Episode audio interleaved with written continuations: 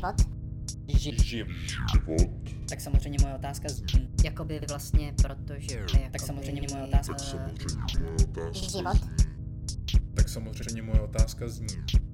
Život. On Air. Vítám vás u poslechu podcastu Život on Air, divadelního souboru Uf ten život. Moje jméno je Jiří Šimek a budu vás provázet dnešním čtvrtým dílem, který je rozhovorem se Zbyňkem Vlkem, zakladatelem žijícího skanzenu a svobodné školy Ronia. Tenhle rozhovor je výsledkem mojí občasné nespavosti a závislosti na sociálních médiích. Koncem března jsem si někdy nad ránem přečetl na webu hospodářských novin článek s názvem Koronavirus nebo hlad a totalita. Za jakou cenu stojí za to zachraňovat naše životy? Na konci jsem věděl, že autor toho článku bude dalším hostem života. Zaujala mě Vlkova schopnost zasadit současnou krizi do kontextu, který mi v běžných médiích chybí, a to při zachování kvalitních zdrojů. V následující hodině uslyšíte rozhovor o klimatické krizi, smrti, pandemii, vzdělávání a kladivu. A snad z téhle čtvrté epizody podcastu Život on Air bude jasné, jak to všechno spolu souvisí. Než se do toho společně dáme, rád bych připomenul obsáhle ozdrojování některých témat, kterým se v rozhovoru věnujeme, a to v popisku této epizody. Příjemný a inspirativní poslech. Tak já vás vítám v podcastu Život on Air. Já jsem moc rád, že jste přijal naše pozvání. Chtěl bych na úvod položit takovou poměrně uh, základní otázku a vlastně bych chtěl pro, ten, pro tu náš sledující hodinu, kterou spolu teď projdeme, najít nějaký kontext a proto mě zajímá vaše cesta k založení žijícího skanzenu, ale vůbec vlastně spíš tomu uvažování, který uh, vlastně ten podnik žijící skanzen reprezentuje a jak jste se dostal k práci s krajinou a Mm-hmm. Uh, tohle to povídání by mohlo být poměrně dost dlouhý, ale já ho zkusím uh, zjednodušit, zkrátit. Uh, žil jsem na vesnici uh, nedaleko Liberce, byla to spíš samota a měli jsme vlastně dům, stodolu, zahradu kolem louky a pole a les a tak, takže já jsem vlastně vyrůstal v té krajině a byl jsem s tím spokojený. A potom jsem v Brně studoval lesnickou fakultu a tam to bylo na začátku 90. let, vlastně hned po revoluci. A tam jsem vlastně získal takový hlubší pohled na tu, na tu přírodu a krajinu, která do té doby mě dávala takovou jako radost a klid a pohodu a tak. Tak vlastně tam jsem pochopil, že vlastně je to i zranitelný ekosystém, že je to něco, co je vlastně na jednu stranu náma ohrožený a na druhou stranu nám to dává vlastně možnost žít a vlastně v té v té škole, tak jsem se vlastně dohloubky dozvěděl i o těch tématech, které jsou teďka, nebo byly asi tak před dvěma měsíci ještě aktuální a to znamená vlastně třeba klimatická krize a podobně. Vlastně už tehdy se to tam probíralo vlastně velmi otevřeně. A takže já jsem vlastně tam získal takový hlubší pohled. No, pak jsem začal pracovat na správě chráněné krajinné oblasti Jizerské hory jako lesník. Snažil jsem se obnovovat ty hory, které hodně utrpěly exhalacema z polských a německých elektráren vlastně v 80. letech a potom kůrovcovou kalamitou. A takže tam jsem zpracovával nějaký plány péče a podobně. V tom samém jsem pak pokračoval, když jsem založil spolu s kolegy občanský združení Lunária a vlastně první taková činnost, vlastně, kterou jsme dělali, bylo pokračování vlastně v plánu péče, konkrétně nad regionální biocentrum Smědavská hora. Takže tam jsme se snažili takový alternativní přístup vlastně v tom ne, nezalesnit celý ten prostor zase smrkem, ale použít různé i pionýrské dřeviny a začít od malých východisek, vlastně od těch míst, kde se ten les třeba zachoval a, a postupně tak vlastně dosáhnout toho, aby ten výsledný les byl jednak druhově pestrý a jednak věkově různorodý. Takže tohle to byla ta první činnost, vlastně, kterou jsme dělali. No a eh, mezi tím jsem nějak eh, čím dál víc docházel k tomu, když jsem chodil po těch horách a vlastně koukal jsem na ty tehdy ještě kouřící elektrárny vlastně pod těma horama, tak tak jsem si uvědomoval, že eh, já z toho nejsem vyvázaný, jakoby v tom smyslu eh, ty zodpovědnosti za ty stromy a uvědomoval jsem si, že ty stromy zaplatili i eh, za mě, za, za moje, řekněme, pohodlí, za moje výdobytky civilizační a podobně. A, mm-hmm. a vlastně po, po té, co jsem dokončil tenhle ten plán péče, tak jsem uh, odjel na půl roku na Zaježovou na Slovensko. Tam je taková skupina lidí, která uh, se vlastně pokoušela o trvale udržitelný způsob života na lazech. To jsou vlastně takový místa dál od vesnice, kde jsou roztroušené chalupy a, a vlastně k ním pozemky tak, eh, tak tam eh, jsme nějakou dobu, eh, nebo oni tam žijou doteďka, já jsem tam s nima strávil půl roku, až jsem vlastně si myslel, že jsem se naučil to, co jsem se naučit potřeboval a chtěl. A vlastně vrátil jsem se zpátky do Jindřichovic, respektive zpátky pod Jizerský hory a tentokrát do Jindřichovic, tady jsem předtím nebyl, ale tady byl dům, který byl ke koupi a ten eh, se podařilo eh, vlastně postupně na dvě splátky koupit. No a eh, tady jsem začal vlastně realizovat takový ten sen o trvalé udržitelné krajině, o trvalé udržitelném hospodářství. Ze začátku jsem vlastně pěstoval poměrně hodně druhů zeleniny, obilnin a tak. Měli jsme kozy, krávu, koně, postavil jsem větrný mlín a vlastně další a další věci, které k tomu trvalé udržitelnému způsobu života vlastně směřovaly. No a Zajímavé na tom bylo, že vlastně to začalo přitahovat poměrně dost lidí z okolí, blízkého i vzdáleného, v tom smyslu, že právě začali přijíždět a začalo je to, začalo je to zajímat. A tak jsem si hmm. říkal, no tak já se potřebuju naučit spoustu věcí, vlastně různý řemesla, různý přístupy k zemědělství a tak, tak eh, vlastně bych mohl dělat nějaký kurzy a když už teda ty kurzy, tak eh, bych mohl pozvat i ty lidi, který to zajímá, nejenom pro sebe. Mm. Takže, takže vlastně tyhle ty lidi začali přijíždět. A pak se stalo to, že eh, když jsem nakupoval různý historický zemědělský stroje, tak, eh, tak tyhle lidi říkali, ty to je pěkný, to, to, by, to by stálo za to, aby to někdo mohl vidět. Tak jsem říkal, to je vlastně mm-hmm. pravda, většinou doby eh, ty pluhy a obracáky, pohrabáče a tak dále, vlastně to vlastně většinou stojí ve stodole jenom a čeká to, takže jsem vlastně otevřel první muzeum.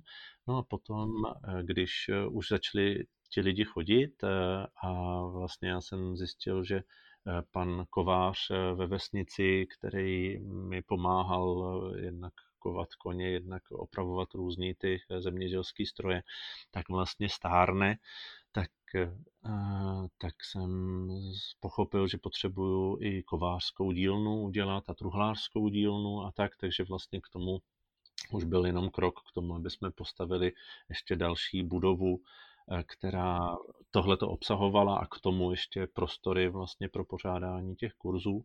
Takže tím vlastně tak postupně nenápadně vznikal ten žijící skanzen. On jako nebyl to opravdu původní nápad, vlastně jako jo, postavíme žijící skanzen, ale ten původní nápad byl, eh, začneme s hospodařením a to všechno ostatní nějak tak přišlo. Mě ještě na tom zaujala jedna věc, protože to všechno jste po, po, popisoval, tak se vlastně odehrává v 90. letech. Mně v roce 98 bylo 7 let a to prostředí, v kterém jsem potom později vyrůstal, tak vlastně něco jako ekologie nebo vztah k přírodě nebylo naprosto žádný téma a to i přesto, že jsem vyrůstal na vesnici. Mm-hmm. A mě vlastně jako zajímá, jestli se tam ještě můžete trošku vrátit do, to, do tohle z toho období. Jak, bylo to do určitý míry nějaký téma v té společnosti nebo vnímal jste to tehdy, že se o tom mluví um, v nějakým, na nějakým, na nějakým široce společenském plénu, eh, jestli vlastně se o tom, jestli o tom mluvili politici, jestli o tom uvažovali lidi běžně ve společnosti? Tohle téma bylo vždycky kontroverzní eh, a vždycky to bylo o tom, že částečně někteří lidi o tom mluvili a chtěli mluvit a někteří ne. Zajímavé je, že mezi těma, kteří o tom mluvit chtěli, tak byl vlastně náš tehdejší prezident Václav Havel, takže ten na, vlastně jedné z konferencí Forum 2000 vlastně v roce 1997 mluvil eh, velmi otevřeně o tom, že vlastně eh, jsou ty prognózy, které stojí před lidstvem natolik katastrofický, že eh, je s velkým podívem, že lidstvo vlastně nedělá vůbec nic pro to, aby je odvrátilo. A to bylo pro mě třeba hodně podstatný tohle to slyšet. Eh, nebylo to pro mě nový, nebyla to novinka, ale byla to takové jakoby potvrzení té cesty nebo toho způsobu uvažování. A na druhou stranu byl předsedou vlády Václav Klaus a když jsme se pokoušeli eh, vlastně zabránit konání mistrovství světa v klasickém lyžování v Jizerských horách, kvůli kterému by se museli rozřezat ty zbývající eh, porosty, které tam ještě zůstaly. Eh, sítí širokánských eh, trať, tratí pro eh, běžkový lyžování, vlastně pro mhm. závody, tak, tak vlastně tehdy byl, tehdy byl předsedou vlády Václav Klaus starší samozřejmě a, mm-hmm. a ten pro něho to téma ekologie bylo naprosto něco zbytečného, něco navíc a něco, co považoval za škodlivý, takže, takže mhm. vlastně tam jsme měli třeba hodně velký boj v rámci toho, eh, my jsme měli tady skupinu občanských združení SOS Jizerské hory a tam, mm-hmm. tam vlastně ten, ten boj o to, abychom eh, to, eh, ten, ten pohled ochrany přírody vlastně prosadili, byl hodně obtížný. Nakonec se to podařilo, ale nejenom díky nám, ale vlastně i díky tomu, že jsme osvolovili vlastně tu Mezinárodní lyžařskou federaci a podobně a pak se to mistrovství světa konalo eh, sice mm, mezi Libercem a Jabloncem, ale pod horama a vlastně kde to ničemu celkem neškodilo, takže dosáhlo se nějakého kompromisu. Tyhle, ty, tyhle ty dva lidi, který, který vy jste zmínil, eh, Václav Klaus a Václav Havel, to jsou docela dvě zajímavé kontrastní osobnosti, protože si myslím, že to je mm, na jedné straně teda, teda Václav Havel, mm-hmm. nějaký člověk, který jako žil kreativně a pak je tady Václav Klaus a myslím si, že to je do určitý míry pragmatik a možná, že tu přírodu nebo tu krajinu vnímá pouze jako zdroj, že jo? A tehdy potom vlastně, proč by člověk měl přemýšlet vlastně nad tím, uh, jestli se o něj má starat nebo ne, protože to je zdroj, který se vlastně vytěží a můžeme se pohnout dál, když to uh, Havel pro mě reprezentuje nějakou kreativní mysl, která uh, uvažuje v celcích a z mnoha úhledů a snaží se to nějakým způsobem nahlídnout a a není tolik možná sebestředný. Myslím si, že v tom je ten zásadní rozdíl a je vlastně fajn, že jsme to načali, což mě totiž vede k další otázce a to je, jestli bychom se mohli zkusit dotknout nějaký esence jako dobrý, dobrýho hospodáře nebo zdravýho hospodáře, hospodáře, který vlastně um, nejenom, že od té krajiny chce, ale chce jí vlastně i něco dát. Vlastně jste to nakousnul tím, když ten Václav Klaus se díval vlastně na tu přírodu jenom jako na zdroj, který můžeme vytěžit a jít dál. Uh, on je totiž takový trošičku problém vlastně, že z té planety Země jak si nemáme kam jít dál. Takže to, to, že je nás moc a to, že všichni chceme příliš toho po krajině, tak eh, vede vlastně k tomu, že ten zdroj, když vyčerpáme, tak žádný další není. Eh, říká se tomu, že nemáme planetu B. Takže takže vlastně to je takový ten pragmatický pohled, který si myslím, že by stálo za to vlastně dovízt do důsledků, že můžeme ke krajině přistupovat vlastně z toho pragmatického hlediska, ale v tom případě je potřeba taky ochrana, a nebo je tam vlastně takový to celostní hledisko, čili řekněme právě to hledisko Václava Havla, a to je, to je vlastně takový to hledisko, že tady nejsme na té zemi jen tak eh, samoučelně, že má nějaký smysl náš život a nějaký pobývání tady na téhle planetě, že jsme tady ne náhodně, ale cíleně a že vlastně naším cílem není urvat pro sebe co nejvíc a vlastně co možná maximálně vlastně tu planetu nějak vydrancovat a využít, dokud neumřeme a hotovo, ale vlastně, že tím naším cílem je něco víc a to něco je zpravidla možnost se tady naučit a to ve vztahu k jiným lidem, Eh, k sobě samým a i k té krajině. Takže pro mě třeba ta krajina je vlastně nikoli zdrojem, ale partnerem. A já to vnímám tak, že třeba tady na tom kousku země, vlastně těch 14 hektarech, který obospodařuju, tak vlastně jsem eh, proto, abych, ty, abych tu krajinu zkrášlil, abych sem dostal co možná nejvíc těch původních stromů, který, no, druhů stromů, variet stromů, který vlastně tady kdysi byly a aby ta krajina vlastně byla hm, krásnější než předtím, než jsem sem přišel, aby vlastně dávala potěšení nejenom mě, ale i těm lidem, kteří sem chodí do toho žijícího skanzenu, i těm, kteří náhodně projdou kolem a vlastně, aby to potěšení byla, řekněme, i pro vesmír jako takovej, pro něco, co mě přesahuje. Je docela zajímavý, že jste použil slovo partner, protože to vlastně znamená, že jste, že tu krajinu asi vnímáte jako nějakou eh, další takovou bytost nebo jako entitu. To je možná i třeba ten nástroj, nebo když si to takhle představím a sedím tady a uvažuji nad tím, že to je možná ten nástroj nebo ten způsob, jak možná si třeba k té krajině nebo k tomu místu, nebo možná i ke společnosti, nebo nevím k čemu ještě všemu, vlastně tvořit vztah. Pokud to vnímám jako nějaký, nějakou živoucí věc, tak eh, se k ní potom můžu mnohem líp vztahovat, než když je to nějaká abstraktní věc, jako když řeknu zdroj, mm-hmm. že? protože ke zdroji se vztahuje celkem těžko. Mm-hmm. A tak to mě jenom k tomu napadlo a Uh, možná můžeme se zkusit posunout teda trošku do přítomnosti, dostat se k tomu, jak to v Jindřichovicích vypadá dneska, teda od toho roku 98 do roku 2020. Co je tou vaší hlavní činností a co se tam už děje? Vy jste zmínil muzeum. Uh-huh.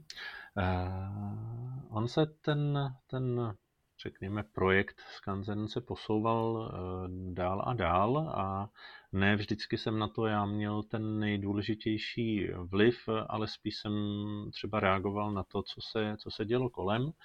Eh, takže eh, další takový téma bylo, že jsme tady v tom Skanzenu rozjeli různé programy pro děti, to znamená vlastně ekologickou výchovu, nebo tradice, nebo řemeslné činnosti a tak dál.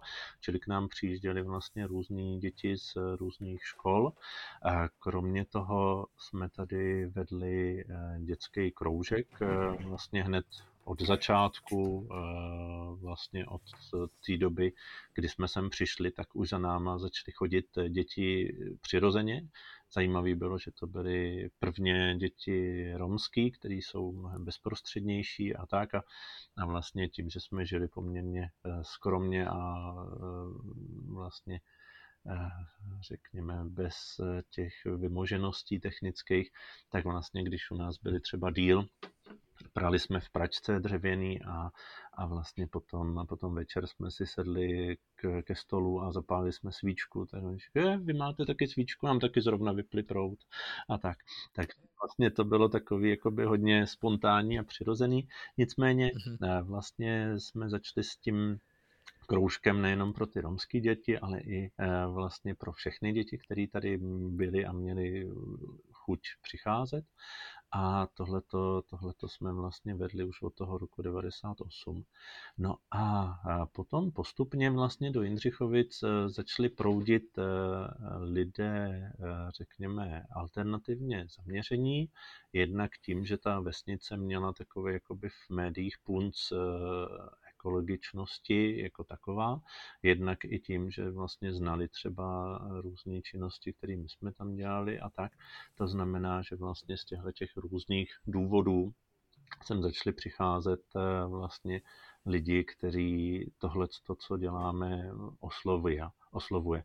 No a mhm. ty, děti, ty, ty lidi postupně měli vlastně děti a ty děti byly vychovávané v rodinách, eh, řekněme, svobodně, alternativně eh, a tak dál, jak to kdo pojme vlastně tohle neautoritativně a podobně.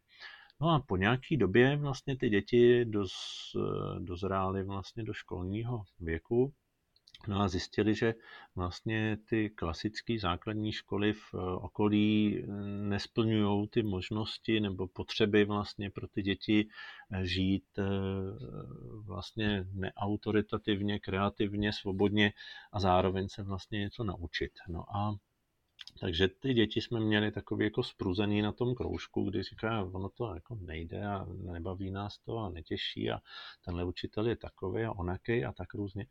A jsme si říkali, aha, tak jo, tak vlastně jakoby my můžeme buď to jakoby těm ty děti pohladit a říct jim, no jo, no to je blbý, nebo mhm. můžeme, nebo můžeme vlastně uh, se jim snažit to nějakým způsobem vynahradit, no a nebo to můžeme zkusit nahradit. No a tak jsme, mm. jsme vlastně založili svobodnou školu Roňa asi před pěti lety a, a vlastně ta funguje zase pro ty e, děti těch rodičů, kteří věří té svobodě a věří tomu, e, čemu se e, říká sebeřízený vzdělávání. To znamená, my jsme jakoby nešli jenom tou cestou, že bychom teda udělali taky takovou školu, ale vlastně jakoby, že, že budeme hodnější, ale, ale vlastně jsme úplně změnili to paradigma v tom mm-hmm. smyslu, že my nejsme ti, kteří eh, vlastně ty děti chtějí něco naučit a my chceme potom, aby uměli to a to,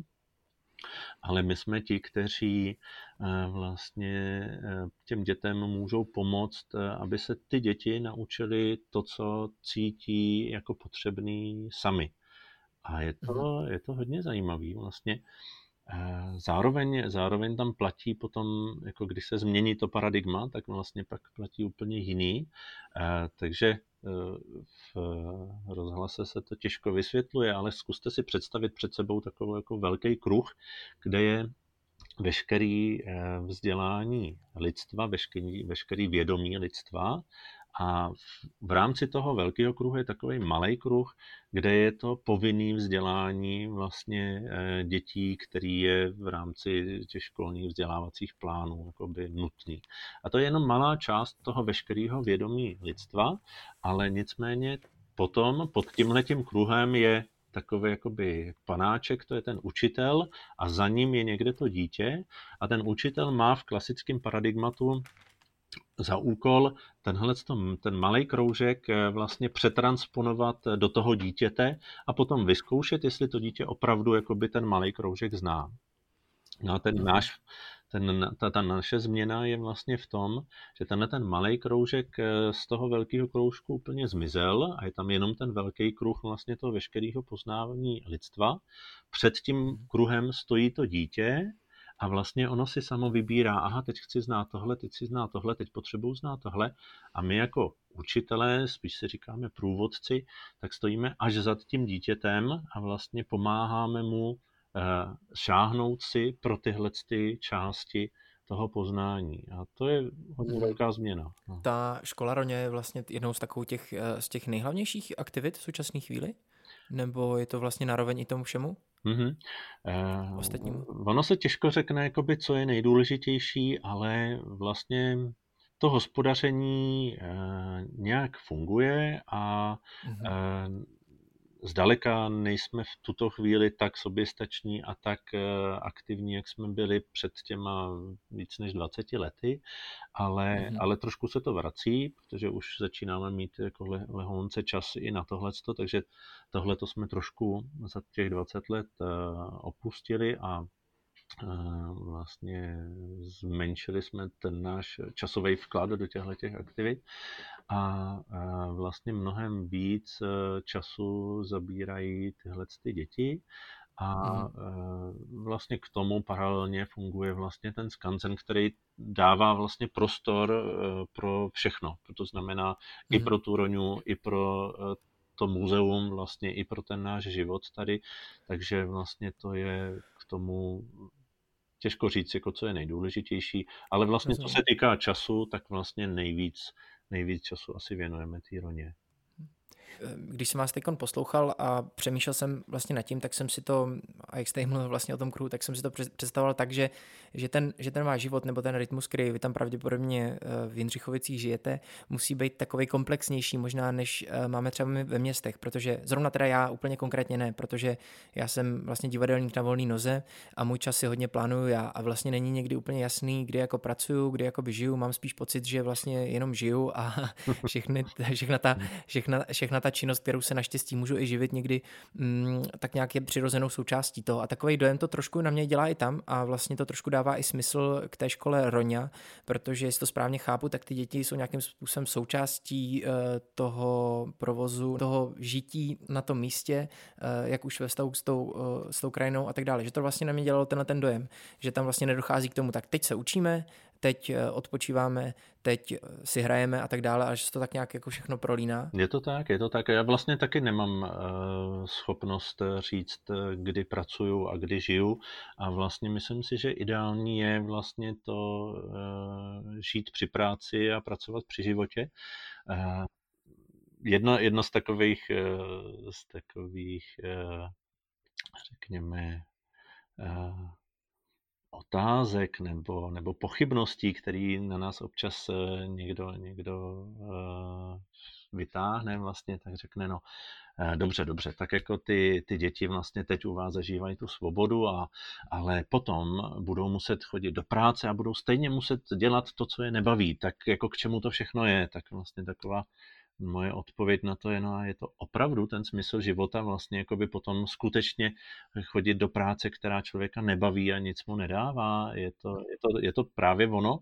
A vlastně dá se říct, že tadyhle s tím se snažíme, aby ty děti měly tu možnost a schopnost být eh, kreativní a vytvořit si vlastně takový svět, který eh, neodlišuje tak přesně jakoby tu práci a život, ale kde vlastně eh, člověk má pocit, že se pořád učí, to je jako jedna z důležitých věcí vlastně, jako že je důležitý pořád být otevřený, pořád se učit, pořád být eh, vlastně eh, v kontaktu s tím světem a věděním a neustrnout.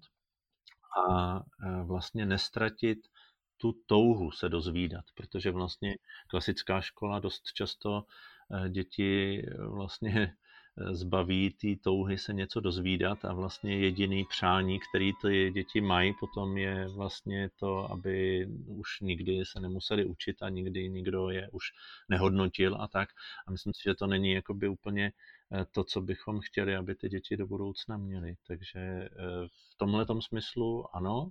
A co se týká těch dětí, jak, jak to vlastně doopravdy mají, tak je to eh, to, že oni, oni tady vlastně za, na jednou stranu se učí, na druhou stranu si tady hrajou, na třetí stranu, když chtějí, tak mají tady třeba část své zahrádky a, a spodařejí na ní a tak.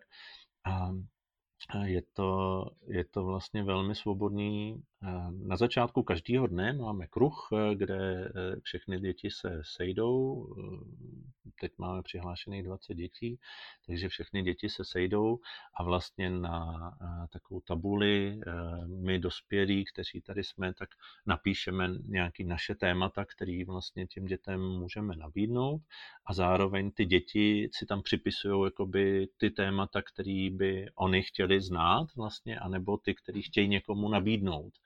A vlastně potom, když e, je tahle ta fáze, řekněme, hotová, tak potom procházíme jednotlivý témata a na tohle téma se přihlásí tři děti, na tohle osm dětí, na tohle jedno dítě, na tohle pět. A vlastně jakoby potom během toho dne eh, řekneme, ano, tak dobře, tak první bude tohle téma, potom druhý bude tohle a zároveň tohle, protože tam není překryv těch dětí, třetí téma bude toto. A vlastně jakoby ty děti, eh, některý eh, se zúčastní během toho dne čtyř, pěti témat, některý jednoho, dvou, jakoby je to různorodý a vlastně Každý to dítě si nachází ten, ten svůj způsob, jak eh, se dostat do kontaktu se životem, se světem. Když to takhle říkáte, tak vlastně jednak se taky bavíme o nějaký menší skupině lidí, taky jde určitě hodně o to prostředí, v kterém se vlastně spolu nacházíte, jde o to, jak, jakým způsobem vlastně žijete vy, nebo jakým způsobem koukáte na svět, to se odráží vlastně i třeba v té škole a tak. Uh-huh. Že vlastně mi přijde, že když to nám do kontrastu se zbytkem, se zbytkem té společnosti, který jste vy taky samozřejmě součástí, tak, tak, tak je úplně jasný, že, že vlastně v tom měřítku, v kterém se všechny tyhle ty věci odehrávají eh, v těch městech, aspoň tak, jak to známe dneska, nebo jak to znám já ze svého života, z, mých studií na základní nebo na, na základní škole nebo na gymnáziu, tak si vlastně tohle to všechno úplně nedovedu přesně představit a vlastně by to muselo znamenat úplně nějaký, podle mě, jako uh, přehodnocení, přehodnocení určitého typu uvažování, který produkuje vlastně ten systém, v kterém se nacházíme, ať už teda ten školský, ale vlastně možná i celkově to v tom našem zřízení.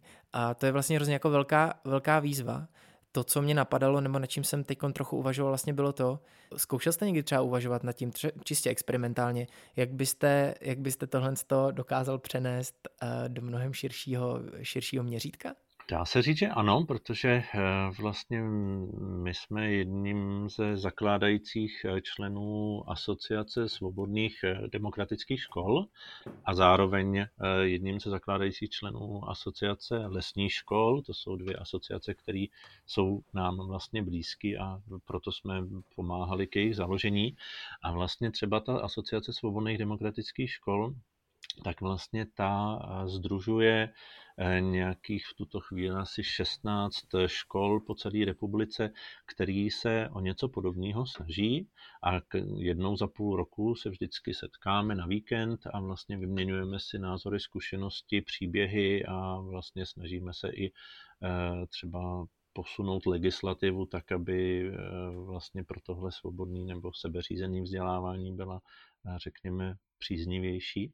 A takže tohle si dokonce myslíme, že je dost eh, důl, jako řekl bych, pravděpodobný posun eh, v smyslu vzdělávání. Ono teďka třeba v létě a na podzim eh, probíhala taková, taková aktivita vlastně ze strany ministerstva školství. Probíhaly kruhy, které vlastně kulatý stoly, řekněme, kde se diskutovalo o mm, podobě vzdělávací koncepce do roku 2030+. Plus.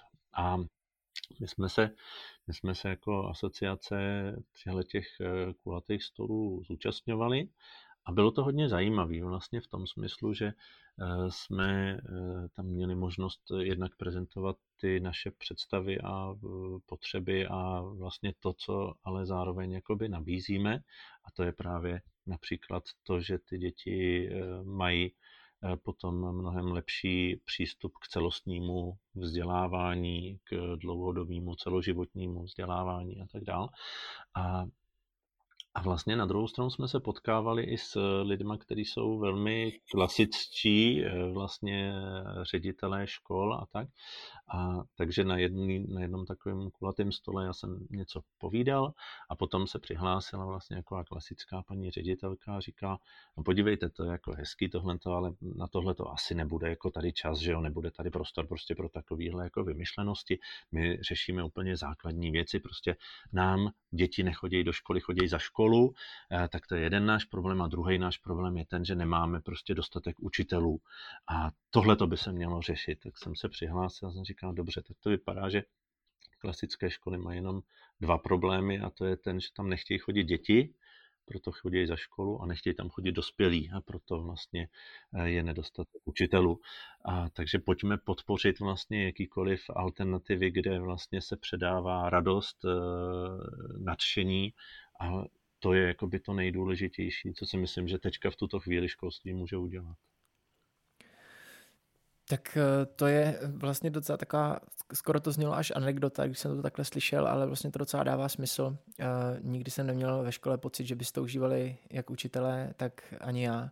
Až zhruba na jeden předmět, eh, což byla Jana Rosochová, taková moje legendární učitelka, která mě vlastně vůbec přivezl, přivedla k nějakému kritickému uvažování. Byla to učitelka literatury a vlastně ty hodiny se odlišovaly od všech ostatních právě, eh, právě v určitý důvěře, kterou v nás měla. Ona, ona, ona, nám, ona nám dávala nějaký podněty a věřila tomu, že, že budeme nějakým způsobem sami rozvíjet a většina té třídy, většinu tu třídy to nějak, nějakým způsobem bavilo. A do dneška jako tuhle osobnost mám nějak na srdci, protože mě vůbec jako umožnila třeba eh, se domnívám jako i později najít nějaký jako sebevědomí, proč jít studovat uměleckou školu nebo proč se věnovat umění nebo divadlu. Takže si myslím, že tam jsou nějaký, nebo tam můžou být jako výjimky, ale, ale myslím, že výjimka v tom systému, který máme, nějakým způsobem musí Uh, musí, musí být silná vůle, aby si vytvořila ten prostor, když jako zapadá do toho rámce a je vlastně zajímavý, že vy jste se nějakým způsobem vyčlenili a, a, a vlastně to nějakým způsobem přirozeně vzniklo z nějaký situace, kterou jste vytvořil možná s úplně jiným cílem. Uh, tohle ten, uh, ta, tenhle ten, tenhle ten fakt, že, že jste v těch Jindřichovicích a vlastně jste v přírodě na vesnici, je pro mě docela zajímavá věc, protože v kontrastu se mnou a s mým životem ve městě, tam vzniká nějaký, nějaký napětí, který je pro mě zajímavý a dokonce si myslím, že tím, že ve městě je člověk hrozně moc součástí toho ruchu a toho bzukutu té společnosti a vždycky, když jsem odjel pryč, třeba někam do hor a nějaký čas jsem strávil mimo tu civilizaci, tak jsem byl mnohem schopnější si vytvořit nějaký nadhled a nějaký, nějaký vhled do toho, jak vlastně žiju běžně. Tenhle ten rozhovor nebo tohle naše setkání a tohle naše virtuální setkání bohužel uh, vlastně vzniklo díky tomu článku, který jste napsal pro hospodářské noviny, který vlastně pojednával o současné situaci okolo, okolo koronaviru. A uh, mě tam zaujalo spoustu věcí, ale jedna z nich, z jednu z nich jsem z toho cítil, byl právě ten ten nadhled nebo ten ten odstup. Jak to na vás působí z Jindřichovic, to, co se děje s celou Českou republikou, to, co se děje v Praze, eh, kde vlastně lidi nechodí po ulicích, ale jsou zavřený ve svých bytech, eh, v kojích v podstatě a nemůžou ven. Jak se na to díváte z toho venku? Naštěstí pro nás tady vlastně v té zahradě se toho až tak moc eh, nezměnilo. Trošku víc máme teď času věnovat se té zahradě než těm věcem ostatním. Eh, jinak už by nám teďka začínala vlastně pomalu sezóna, už by začali chodit návštěvníci a tak dále, takže v tomhle smyslu se pro nás tady jakoby nezměnilo až tak moc, ale celkově vlastně vnímám, že opravdu ty lidi ve městech eh, to teďka musí mít eh, opravdu hodně, hodně těžký a hodně složitý a vlastně mi z toho smutno. Já když jsem vlastně třeba před těma víc než 20 lety a tak, tak když jsem si představoval eh, vlastně, jestli někdy něco přijde eh, katastrofického, řekněme, tak jsem si spíš představoval vlastně nějakou takovou tu katastrofu toho typu jako velký sucho nebo povodně nebo hurikány nebo tak vlastně jako by všechno to, co ta krajina může eh, vlastně, příroda může udělat vlastně po té, co je vykýlena z rovnováhy. A, a je fakt, že ano, povodně jsme tady zažili, pomáhali jsme po nich a eh, hurikán nám občas eh, schodí nějakou stavbičku a, a tak dál, ale eh, vlastně nic v tomto smyslu prostě tak řekněme tragického se zatím, zatím nestalo, ale to, co jsem si představoval, že se bude dít potom, tak to jsem si představoval, že se lidi semknou, spojejí, budou si pomáhat, budou se navštěvovat, budou vlastně spolu. A pro mě je vlastně neuvěřitelný to, že se, že jakoby nějaká takováhle krizová situace přišla z úplně jiné strany a s úplně jiným vyzněním, to znamená nikdo nesmí být s nikým, eh, všichni musí mhm. být zvlášť, eh, každý je potenciálním eh, nosičem nákazy, to znamená, bojíme se jeden druhýho sebe navzájem, jsou stigmatizováni ti, kteří tu nákazu mají nebo případně ji mohou mít, protože to znamená, že se chovají nezodpovědně že jo, a tak dále. A tohle to všechno jakoby vede k rozpadu té společnosti a ne naopak vlastně k tomu propojení. A myslím si, že vlastně ve městech tohle to musíte prožívat ještě, ještě mnohem dramatičtěji a mnohem vyhraněněji a vyhroceněji než my tady. No. Mimochodem, mimochodem k tomuhle, co jste říkal, mě napadla, četl jsem takový článek o situaci v Londýně, když vlastně bylo za druhé světové války, vlastně na něj padaly bomby, tak ehm, zpětně spoustu pamětníků vlastně na tu dobu vzpomínalo neuvěřitelně kladně a to pro solidaritu, pro solidaritu, kterou lidi mezi sebou byli schopní vlastně mít a jak si neuvěřitelně jako pomáhali a, a, a doopravdy tam v tom článku se vlastně popisovalo to, že už nikdy nezažili v uvozovkách v něčem tak jako naplněný období svých životů, protože uh, ta, ta spolupráce a ta radost z toho, že si lidi pomáhali, vlastně byla nedostižná a potom v tom reálném životě už přišla, uh, přišla, přišel takový ten cynismus toho chození do té práce a vlastně lidi na to vzpomínali negativně, což je hrozně zvláštní říct v kontextu druhé světové války, ale něco na tom je. A tahle ta situace do určitý míry uh, Eh, míry bezprecedentní, v kterých se nacházíme a myslím si, že eh, v novodobí historii, přinejmenším určitě České republiky, eh, jsme nikdy nic takového mm, nezažili. Jestli jsem to správně pochopil, tak v tom článku, který jste napsal, mi z toho vyšlo, že, že do určité míry jsme se vlastně rozhodli upřednostnit zdraví společnosti, zdraví vztahu, zdraví jednotlivců, zdraví rodin, eh, zdraví lidí, kteří mají nějaký jiný zdravotní potíže, než je ten eh, virus, v kterém se právě teď nacházíme. Tohle to všechno jsme dali na úkor jednoho problému, který podle vás není zas tak jako důležitý nebo zas tak zásadní. A uh, zároveň jste taky mluvil, v tom článku jste se dotýkal jako témata smrti, jako nějakého fenoménu. A já se zase vlastně touhle s tou složitou myšlenkou vracím trošku k tomu určitému odtržení od nějakého přirozeného rytmu nebo od nějaké přirozené souvislosti. Uh, myslíte, že, že, že, že tahle ta naše odtrženost nějakým způsobem souvisí s touhle s tou naší do určité míry hysterickou, možná přehnanou reakcí na tu současnou situaci?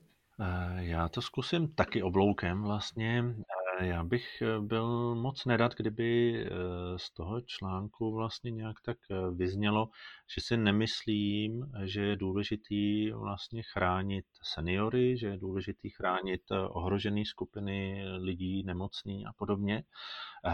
Já jsem přesvědčený o tom, že by tohle měla být priorita ale skutečně vlastně cílená priorita.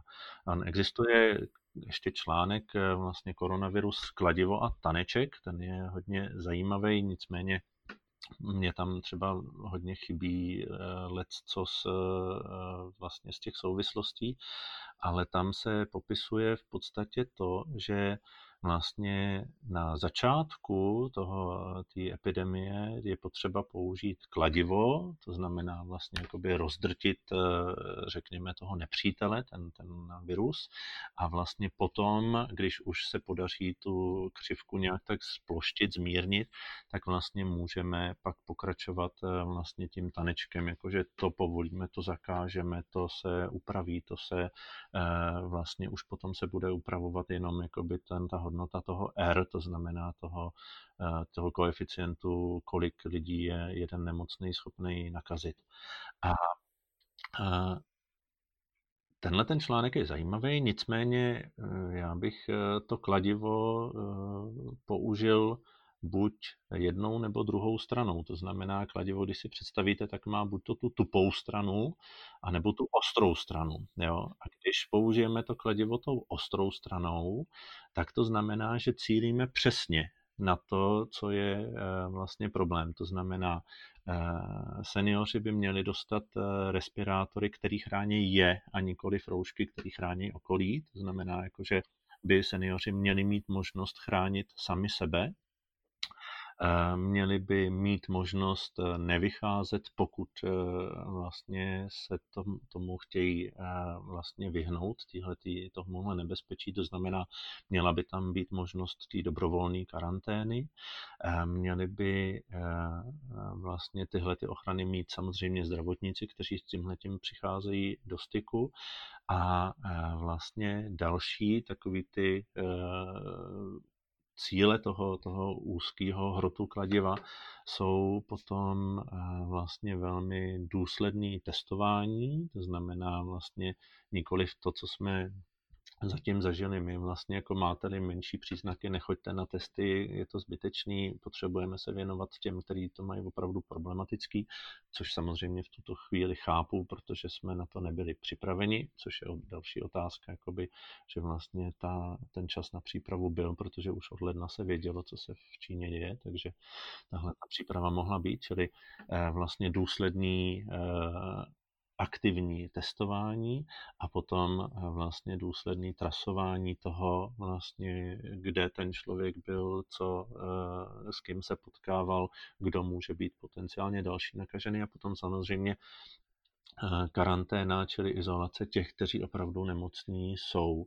A k tomu všemu, nebo před tím vším, velmi důsledná a otevřená informační kampaň, co všechno je možné dělat e, a co je potřeba dělat a co je potřeba strpět vlastně. A tohle to všechno, když to takhle jakoby prostě povídám, tak to je přesně to, co udělala třeba Jižní Korea. A potom je, potom je vlastně jakoby ten úder tou tupou stranou kladiva a ten je vlastně jako na celou společnost. A to jsou eh, zákazy schromažďování, eh, sociální izolace, eh, zákazy škol, zákazy vlastně potkávání se lidí, návštěv, a tak dál vlastně a zákaz nakonec svým způsobem před, přeshraniční eh, spolupráce, čili uzavření hranic. Eh, je to, je to vlastně eh, uzavření spousty firem, spousty provozoven a tak dál. A a to nošení těch roušek, který vlastně jakoby částečně, či e, říká se, nebo Světová zdravotnická organizace říká, že vlastně rouška pomáhá částečně proti tomu, aby člověk nenakazil někoho jiného, ale jen e, zhruba tak 20 minut, protože potom už dekan mhm. zvlhne a pak už nefunguje skoro vůbec. To znamená, že vlastně je to takový placebo. A mhm. tohle, to, tohle to všechno, ta, ta, ten úder tou tupou stranou kladiva, tak to je přesně to, co udělala Česká republika. Čili vlastně my jsme mhm. neudělali to, co, to, co udělala ta Jižní Korea, ale udělali jsme vlastně jako to, to kladivo jsme otočili. A myslím si, že tohle to jsou opatření, které jsou mnohonásobně eh, dražší, mnohonásobně eh, mají větší vliv na eh, demokracii, mnohonásobně větší vliv mají na takovou tu vnitřní pohodu lidí, řekněme, eh, čili eh, psychiku lidí. Je to, je to vlastně něco, co je mnohem ve výsledku míň efektivní v tom smyslu poměr cena výkon. To je, to je podle mě jakoby ten problém, čili já vůbec jakoby nejsem pro, pro to, aby se vlastně staří lidi odepsali, ale jsem proto, aby opravdu ty opatření byly pro jejich důslednou ochranu. A pak můžeme přejít vlastně k tomu dalšímu tématu a to je vlastně ten vztah eh, ke smrti a k umírání jako takovej, která, te, která ta společnost vlastně má nebo nemá. A není to vlastně tak, že se nacházíme právě v té bezprecedentní situaci, je vlastně potřeba jako zareagovat jako vlastně rychle a dejme tomu i drakonicky a teď by mělo vlastně dojít k tomu uh, určitému uklidnění a měl by přijít talent vlastně velmi jako nianční a decentní práce, o který vy mluvíte. Tady je vůbec otázka, jestli ten náš systém vlastně něco takového umí a chápe. Myslím tu nianční práci, tu, to, to jítí do té hloubky, uh, nad tím se taky můžeme zamyslet. Uh, jestli vlastně to není, jestli to vlastně nedává smysl, že vlastně ta křivka uh, té reakce je vlastně jako dramatická a teď by se to mělo nějakým způsobem uklidnit a měla by začít přijít ta, ta, ta, ta titěrná práce. No. Nedává to vlastně teď smysl na tom začátku ještě? Uh, jako teď to dává smysl, protože nám v tuto chvíli už nic jiného nezbyde, ale, ale vlastně vemte si, že vlastně ta Jižní Korea k tomu uh, přišla mnohem dřív, to znamená teoreticky mnohem méně připravená, než jsme byli my. Uh, neměla tolik času vlastně na tu přípravu a přesto použila tu ostrou hranu kladiva. To znamená vlastně, my jsme mohli jít taky touhletou cestou a v pokud jsme ji nešli, tak samozřejmě teďka jdeme tou eh, cestou vlastně úplně opačnou, čili všech těch eh, zákazů a všech těch opatření, které se nějakým způsobem dotýkají života celé společnosti.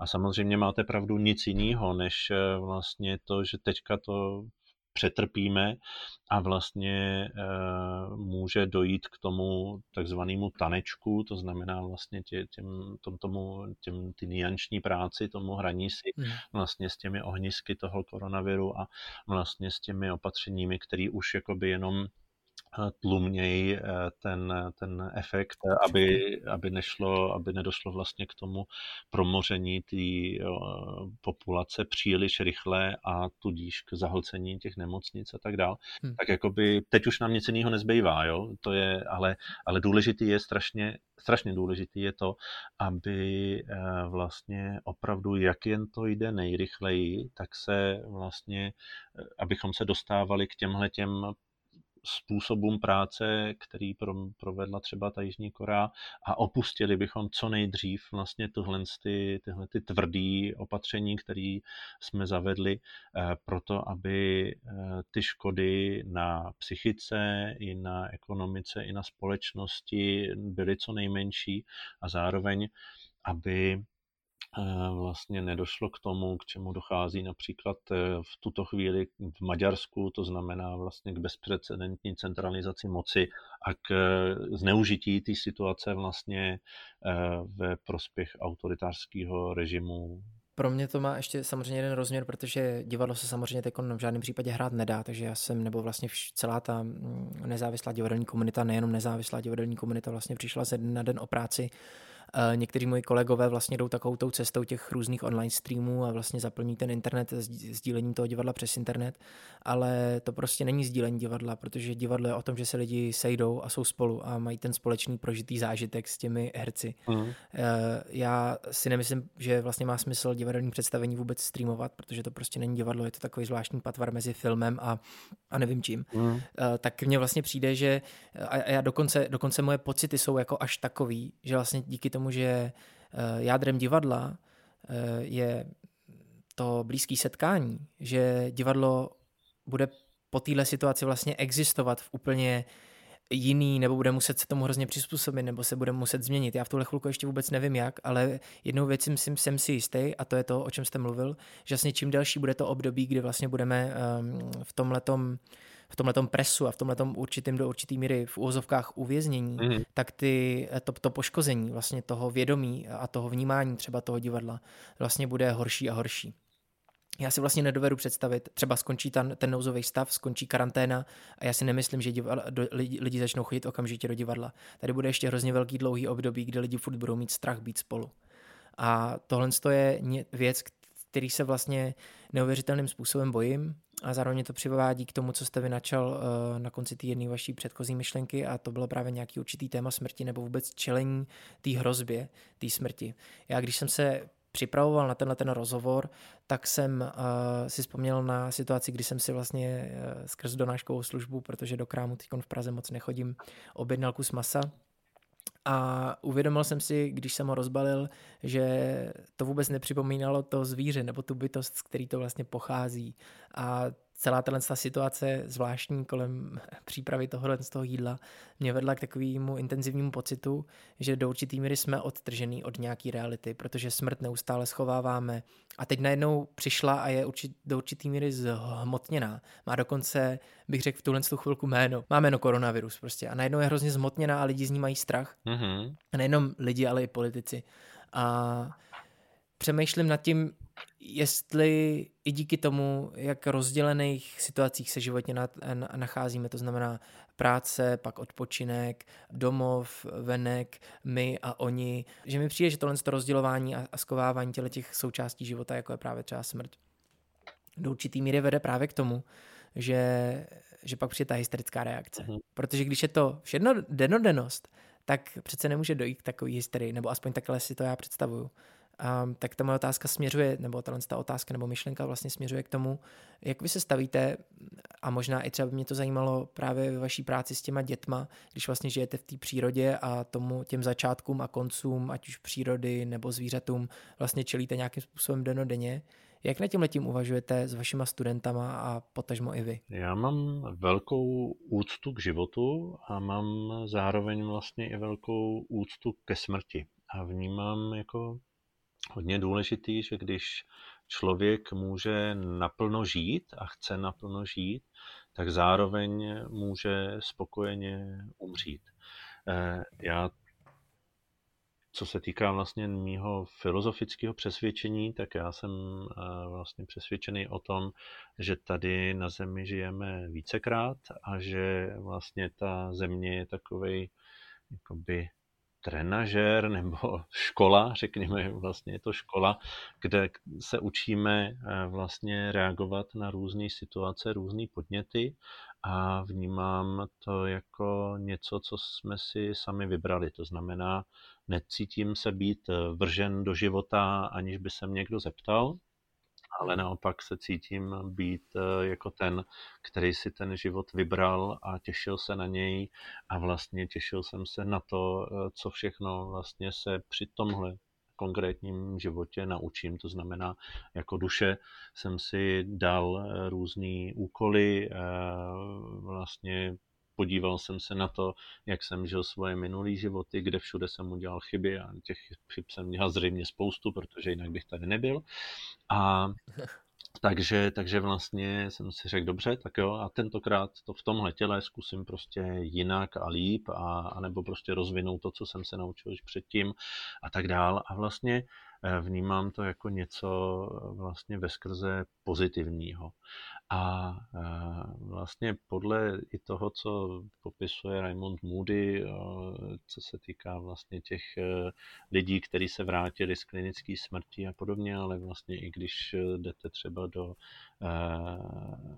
spirituálních regresí vlastně do minulých životů a podobně, což taky kdo, let, kdo umí tím provázet, tak vlastně jakoby zjistíte, že to, že jsme se narodili, už znamená zároveň to, že eh, vlastně to horší máme za sebou. To znamená, že vlastně pro tu duši je mnohem horší jakoby opustit ten svět tam eh, nahoře a, a jít tady sem do té hmoty, než naopak. Jo? To znamená, že vlastně eh, to, že my jsme tady, už znamená, že vlastně to horší už jsme zvládli a teď už přichází už potom jenom to lepší a to je vlastně jakoby ta smrt.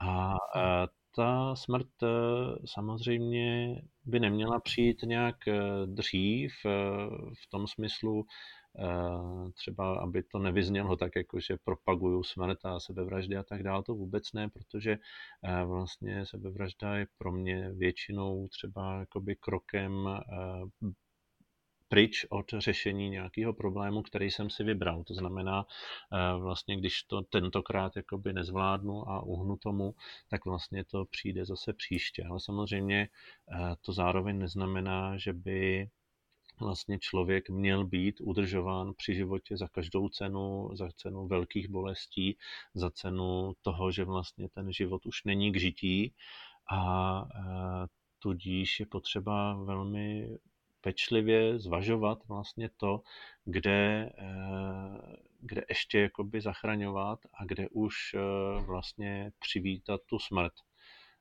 Tohle to bylo vlastně jakoby ve všech kulturách a i v té naší vlastně byla vlastně po velkou část historie dlouhá doba vlastně toho, kdy člověk pochopil, kdy už není možný se dál vlastně smrti vzpírat a je potřeba ji přijmout.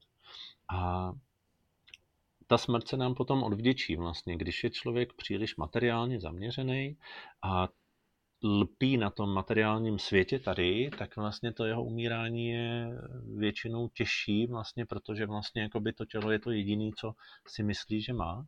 A když je člověk eh, vlastně spíš uvolněný a tu smrt vnímá, tak eh, vlastně je schopný se do ní uvolnit a vlastně pak eh, to tělo se odvděčí vlastně i tím, že se vyplaví ty endorfíny a vlastně většinou ten zážitek přímo té smrti je potom spíš něco extatického. To znamená, mm-hmm.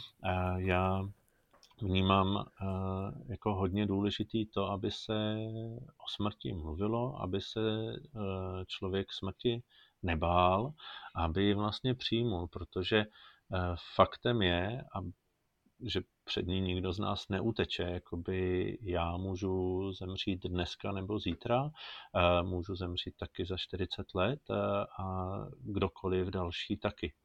A je důležitý, abychom vlastně té smrti to její království nechali. To znamená, abychom nebojovali jakoby jenom o zachování života, ale abychom bojovali spíš, ale bojovali je v tomhle smyslu opravdu ve velkých uvozovkách, protože boj se nemyslím, že je k něčemu v tomhle smyslu. Mm-hmm.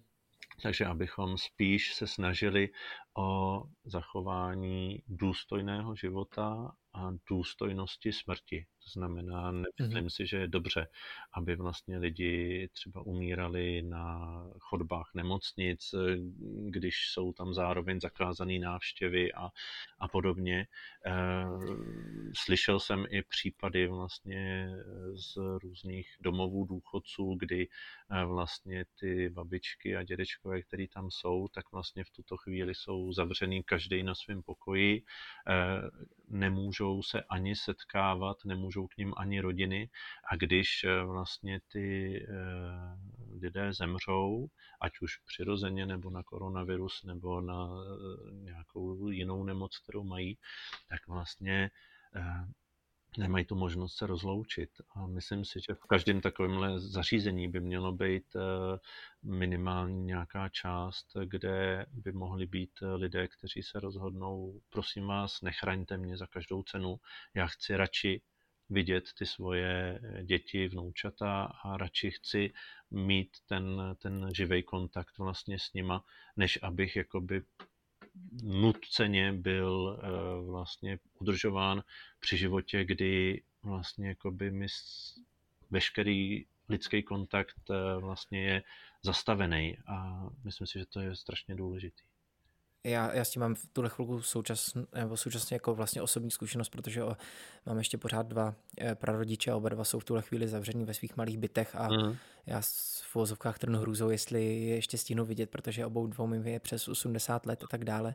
Tohle to téma, který vy jste teď popisoval, myslím si, že jestli mi v současné situaci něco hodně chybí, tak je právě to, že o tomhle tématu do nějaké míry nemluví naši politici hmm. a vlastně neinspirují tu společnost k tomu, aby mohla nad těma tématama nějakým způsobem uvažovat. A my, myslím si, že by to dokonce mohlo mít do určitý míry nějaký ozdravný potenciál, protože by vlastně se to téma odhalilo a zpřítomnilo a možná by potom bylo mnohem jednodušší čelit uh, téhle smrti v samotě, v nějaké izolaci, protože Eh, tohle je naprosto pro mě děsivá věc, když třeba poslouchám ty příběhy Eh, z Itálie, kdy už vlastně je ten systém tak vlastně zatížený a je v tak vlastně velký krizi, že ty lidi tam takhle pravděpodobně musí za, uh, umírat. Mm. A potom, když se ještě představím další věc, a to je to, ty, co to přežijou, ty jejich příbuzní, kteří neměli vlastně tu příležitost se rozloučit, tak vlastně ty dopady na tu společnost v tom dlouhodobém měřítku budou vlastně dost jako velký a, a, a těch jizev vlastně zůstane tak strašně moc a já v tuhle tu chvilku si úplně nedovedu představit,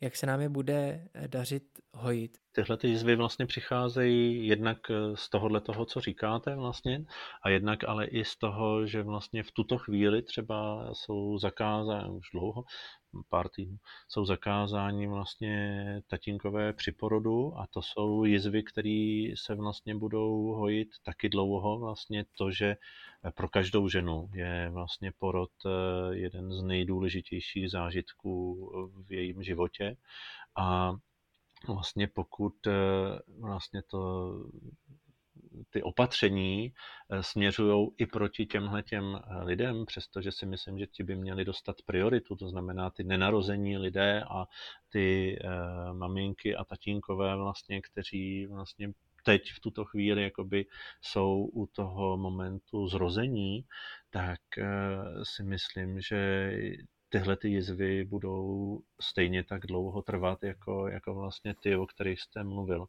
A mm-hmm. naopak, když eh, vlastně se člověk k smrti dokáže postavit eh, vlastně velmi otevřeně, tak to může být eh, hodně silný zážitek eh, pro všechny, i pro toho umírajícího, i pro ty lidi kolem. Eh, my jsme se starali vlastně mm, o umírajícího eh, nevlastního tátu mojí ženy a vlastně on tady s náma strávil rok a půl života, vlastně ten poslední rok a půl a vlastně bylo zajímavý on by měl teoreticky, já nevím, jíst jenom to a ono a tak dále, ale bylo jasný, že prostě umře.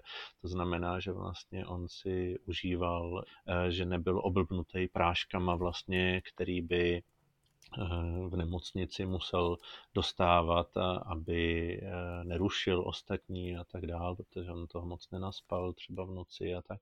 Takže vlastně všechny tyhle ty věci jakoby byly pro něho eh, vlastně velmi cený, jezdil s náma na výlety, chodil s náma právě do divadla, eh, byť na kolečkovém křesle zažil ještě naplno ten život, jaký byl a potom mohl klidně odejít eh, a bylo to pro všechny vlastně hodně, hodně důležitý. Já jsem se několikrát v životě měl příležitost potkat eh, s doktorama, kteří pracují v hospicu eh, Cesta domů, mm. to je domácí hospic, mm. to jsou lidi, kteří vlastně pomáhají, pomáhají umírat lidem doma a všechny tyhle, všechno to, co jste teď popisoval, oni vlastně popisují neustále. To je výbor. Jak vlastně hrozně důležitý je v tom prostředí, jako v prostředí doma umírat je úplně něco jiného a jak se vlastně může ze smrti stát katarzní situace pro celou rodinu a vůbec to vlastně nemusí být nepříjemná, špatná zkušenost nebo zážitek. Uh-huh. Mně, Pardon, teď jsme se pustili. Pardon, uh-huh. takovej, takovej statistický vstup. 9 z 10 lidí si přeje umírat doma a jednomu z 10 uh-huh. se to podaří. Teď jsme se dostali do takový poměrně ale vlastně právě, že jsme se vlastně nedostali do poměrně temné situace. Ona to prostě není temná situace a vlastně není na místě o ní takhle uvažovat. Je to prostě situace taková, jaká je a uh, je teď v současném diskurzu nebo v našem, naší společnosti je teď prostě víc přítomná než kdy jindy. Mě ještě předtím, když jste mluvil, zaujala jedna věc, to bylo, vy jste vlastně řekl něco v tom slova smyslu, že když člověk třeba spáchá sebevraždu, tak před tím problémem, před kterým unikl, vlastně pravděpodobně neuteče a bude mu čelit i v dalším životě. Mm-hmm. Nemusíme teď rozvádět debatu o tom, jestli uh, doopravdy žijeme víc životů, nebo žijeme jenom jeden, nebo jak to z duší je a tak dále. Mě na tomhle zajímá vlastně ten princip že vlastně když nějaký problém, který uh, se mi dostane do života, nebo se dostane přede mne, nebo musím čelit, a když mu nebudu vlastně čelit v tuhle tu chvilku, a nevyřeším ho hned, kdy vlastně bych měl a odložím to nějakým způsobem, tak mě to vlastně nakonec dožene. Uh-huh. Mám vlastně pocit, že ta situace a ty politici, eh, nebo to jednání těch politiků, ale spoustu dalších společenských problémů, které v naší společnosti jsou, pro mě třeba intenzivní téma de- dezinformací a, a vůbec celý problematiky té digitální sféry. Najednou je vlastně hrozně důležitý dostávat pravdivé zprávy, nikoli hysterický, hysterický titulky a tak dále. A, a vlastně se obnažuje strašně moc problémů, strašně moc věcí, který vlastně jsme strašně dlouho neřešili.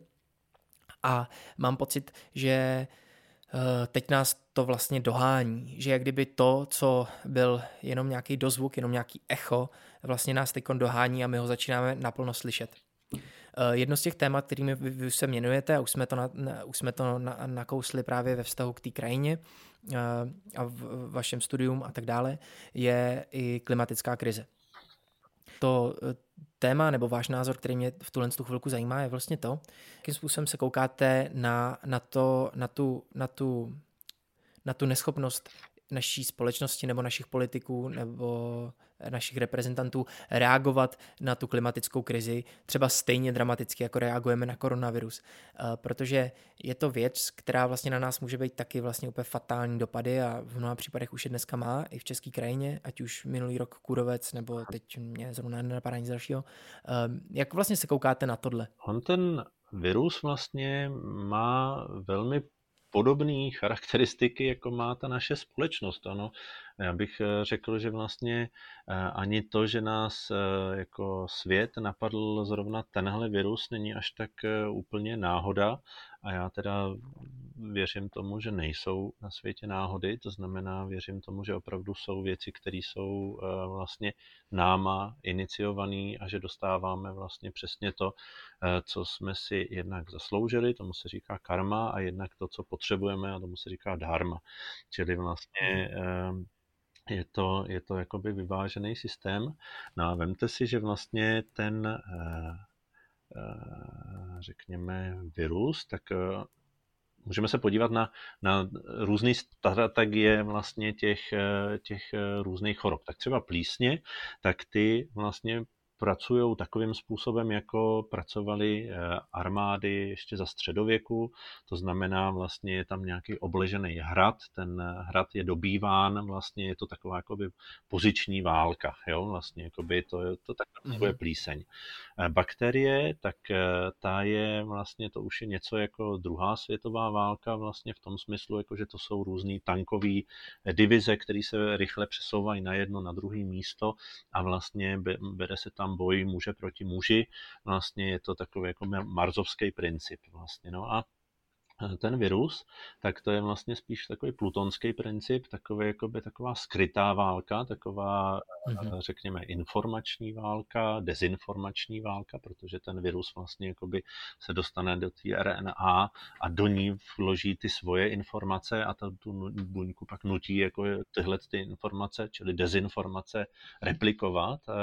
Je to, je to vlastně taková ta válka těch špionů, toho, kde není jako jasná fronta někde, jo, je to prostě jakoby někde vevnitř, eh, řekněme, jsou to, je to i terorismus, protože vlastně ta, ten virus eh, najednou se dostane do jádra těch měst, čili do jádra těch buněk a vlastně tam provede jakoby ten teroristický čin, ale Není to, není to něco, co, na co jsme zvyklí z těch konvenčních válek. No a teď si představme, jako, že eh, tomuhle tomu ta společnost eh, otevřela dveře už jako dávno předtím a ono se to jenom jenom v úzovkách, teďka manifestuje jakoby i takhle vnitřně. Ono většinou to je tak, že vlastně každá nemoc, která nás potká, tak vlastně je vnitřním vyjádřením eh, vnějších eh, skutečností, čili to, jak se chováme na venek, tak to se vlastně projeví v různých našich nemocech. Takže to, to jsem chtěl jenom tak jakoby eh, dát takovou jakousi eh, paralelu vlastně s tím, eh, jak to, jak to vlastně je. I to, že vlastně nemocný člověk se musí uzavřít světu, je vlastně tím světem přehlcený a tak dál. My jsme se jako státy uzavřeli okolnímu světu, uzavřeli jsme hranice. Vlastně jako by všude tyhle ty paralely vlastně jsou. Takže podle mě to rozhodně není náhoda a podle mě je rozhodně důležitý, abychom vlastně nevnímali jenom ten eh, boj proti viru, prostě jakoby teď je tady něco cizorodýho, něco, co musíme jakoby za každou cenu porazit, ale abychom vnímali i to jeho poselství. To znamená, proč přišel, proč přišel právě k nám, proč přišel právě do téhle společnosti, eh, právě do toho, v jakém stádiu ta společnost eh, vlastně se nacházela už předtím, než přišel. Když jste to, když jste to takhle řekl, tak eh, je to, za, trošku jste se dotknul toho, čemu se já celoživotně věnuju až do posavat a to je nějaký, nějaká práce jako s metaforou a vnímání vlastně těch souvislostí, nehledě na práci s jazykem, kdy vlastně se člověk snaží pozorovat ty souvislosti, které jsou zakoudované v tom jazyku a tak dále. Mě na tom zaujala jedna důležitá věc, a to je vlastně to, že přesně jak jste řekl, tady nejde vlastně o ten virus jako takový, o tu cizorodou věc, ale jde mnohem, mnohem víc o to, uh, jaká jsme společnost.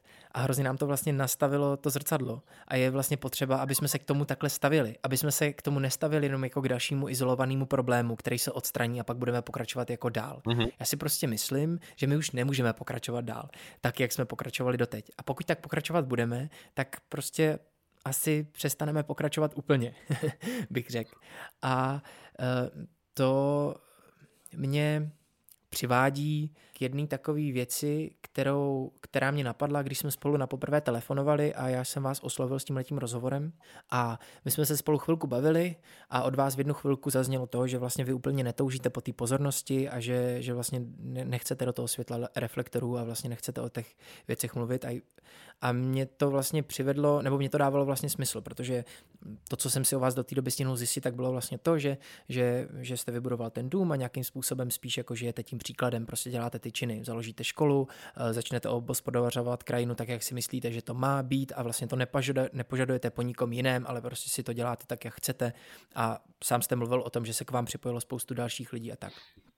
Tohle to všechno říkám kvůli tomu, protože mě vlastně zajímá, jak vnímáte to, jestli vlastně není na čase, aby všichni ti, kteří uh, doteď, dejme tomu, se snažili jít tím příkladem, dělat tu práci sami po sobě, vlastně se začali angažovat a začali vlastně zaplňovat ty prostory, které teď vzniknou a začali pojmenovávat ty problémy, které se kolem nás dějou a vlastně neumožňovali tím, tou svojí v uvozovkách, ve velkých uvozovkách, eh, nečinnost, neangažovanost, myslím v tuhle chvilku, vlastně, aby, aby, aby začali být angažovaní, aby za, zabrali to místo vlastně těm um, populistům, těm, těm politikům, kteří kteří vlastně jenom opisují tu křivku toho, jak je nastavená role politika. To znamená, že je závislý na volení a nemůže říkat ty nepříjemné věci, protože pak ho lidi nezvolí. Není vlastně na čase, jako vlastně mám pocit už možná úplně naposled se vzedmout a nějakým způsobem se začít víc angažovat? To, to bylo vlastně i ten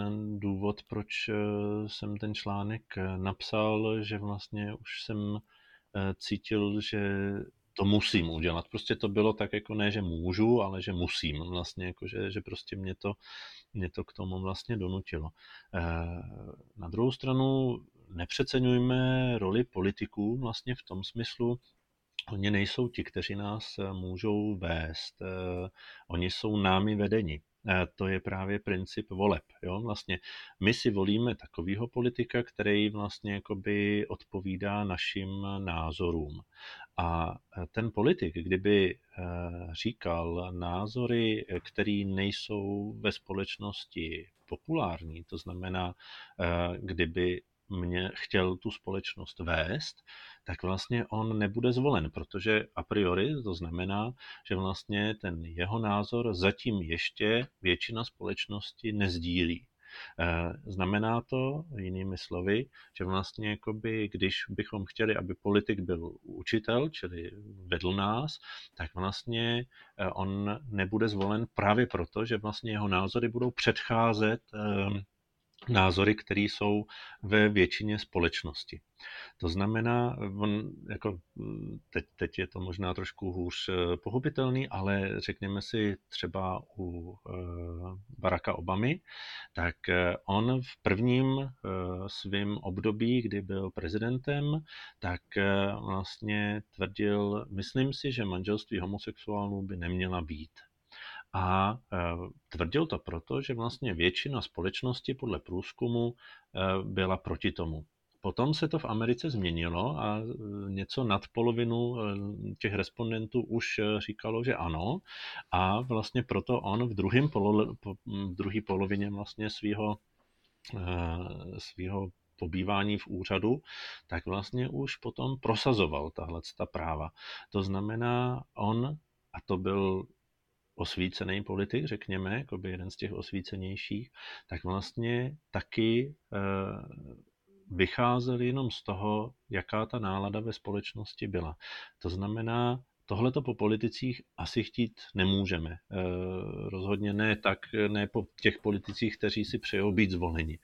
Ale můžeme dělat to, že budeme vlastně měnit tu e, objednávku, řekněme, politickou objednávku, čili to klima ve společnosti, čili můžeme mluvit o těch věcech, eh, které bychom vlastně po těch politicích mohli chtít.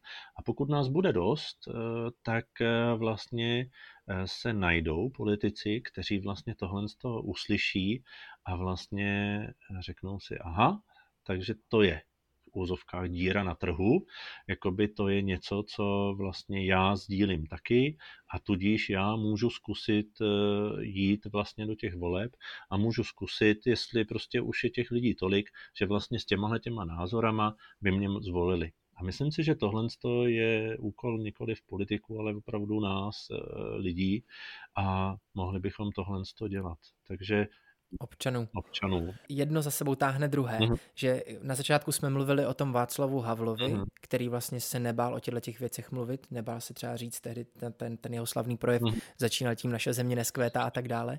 Vlastně e, mám pocit, že když je, je to dostatečně zajímavá osobnost, když, když vlastně ta politická objednávka, jak vy jste to nazval, je vlastně po takovémhle člověku, tak potom ale zpětně může inspirovat zbytek té společnosti.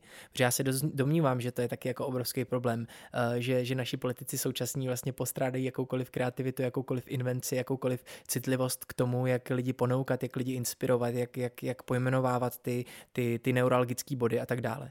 Takže eh, je to určitě pravda, asi se bavíme o tom, že je potřeba pracovat s nějakým vědomím společnosti. Nedávno zemřel taky Razim Kohák a mluvil o tom, že kultura je k tomu, aby kultivovala je to trošku složitější myšlenka, já jsem to teď hodně zjednodušil, nicméně to je nějaký ten princip a, a myslím si, že, že je tohle vlastně strašně důležitý. Taky mě to přivádí k tomu, že je to velká výzva eh, pro to, jak eh, ty příběhy, které vlastně by to vědomí mohly měnit, jakým způsobem je vyprávět. A to je trošku to moje téma, kterému se já hodně věnuju a taky jsem vám tehdy v tom telefonátu vlastně říkal, nebo zmiňoval jsem právě to, že se domnívám, že někdy je problém v tom, že různí klimatologo, klimatologové nebo různí vědci, kteří vlastně jsou ti hlavní, kteří vlastně začali vyprávět ten narrativ toho, té, té ekologické krize a tohohle všeho, že to je vlastně docela problematický, protože to nebyli odborníci na to, jak ten příběh vyprávět tak, aby mu rozumělo co největší množství lidí. A je to právě trošku podle mě ten problém spočívá v tom, že přesně koronavirus uh, jako vel, velmi konkrétní, má jméno a dá se proti němu mobilizovat, když to ta klimatická krize je mnohem abstraktnější, je mnohem rozkročenější. Eh, vlastně, když člověk žije ve městě, jako v něm žiju já, tak eh, má pocit, že ani moc eh, neexistuje, protože ve městě vlastně nejsme v kontaktu s tou přírodou, nevidíme tu suchou půdu, nevidíme nedostatek té vody, protože vlastně ten náš systém ji ještě furt nějakým způsobem pravidelně zajišťuje a tak dále, otrhává nás od těchto těch věcí. A pro mě je vlastně hrozně velká výzva, nebo mě zajímá, jak vlastně uvažovat, nebo jak, jak, jak tohle to šířit světem tak, aby, aby na to lidé mohli reagovat. Uh, několikrát jste to už prokázal mimochodem i vy v tomhle rozhovoru, že jste používal různé metafory, ta metafora třeba o té plísni a tak dále. Myslím si, že tohle je ta cesta, jo. A vlastně hledat nějakou metaforu, hledat nějakou, nějak, nějaký cesty, jak to lidem přiblížit i přesto, že v tom exaktním konkrétním jazyce, který vlastně vysvětluje ten problém, uh, se to třeba někdy pochopit nedá. Uh, mně uh, přijde, že jsme obsali poměrně hodně široký oblouk. Uh, jediný, co mě možná teď už k závěru i rozhovoru napadá, je to, že bych se chtěl zeptat na ty děti, s kterými vy se potkáváte v té škole Ronia, Um, jak oni o všech těchto těch problémech uh, smýšlejí, ti, ti mladí, mladí lidé? Já přesně nevím, od jakého věku do jakého věku máte ty děti. Um, jak, jak, jak tohle to vnímají? Jak, jak se s tou problematikou, kterou pravděpodobně zprostředkovaně víc než cokoliv jiného vlastně ty mladé mysli těch lidí uh, vnímají? Mm-hmm.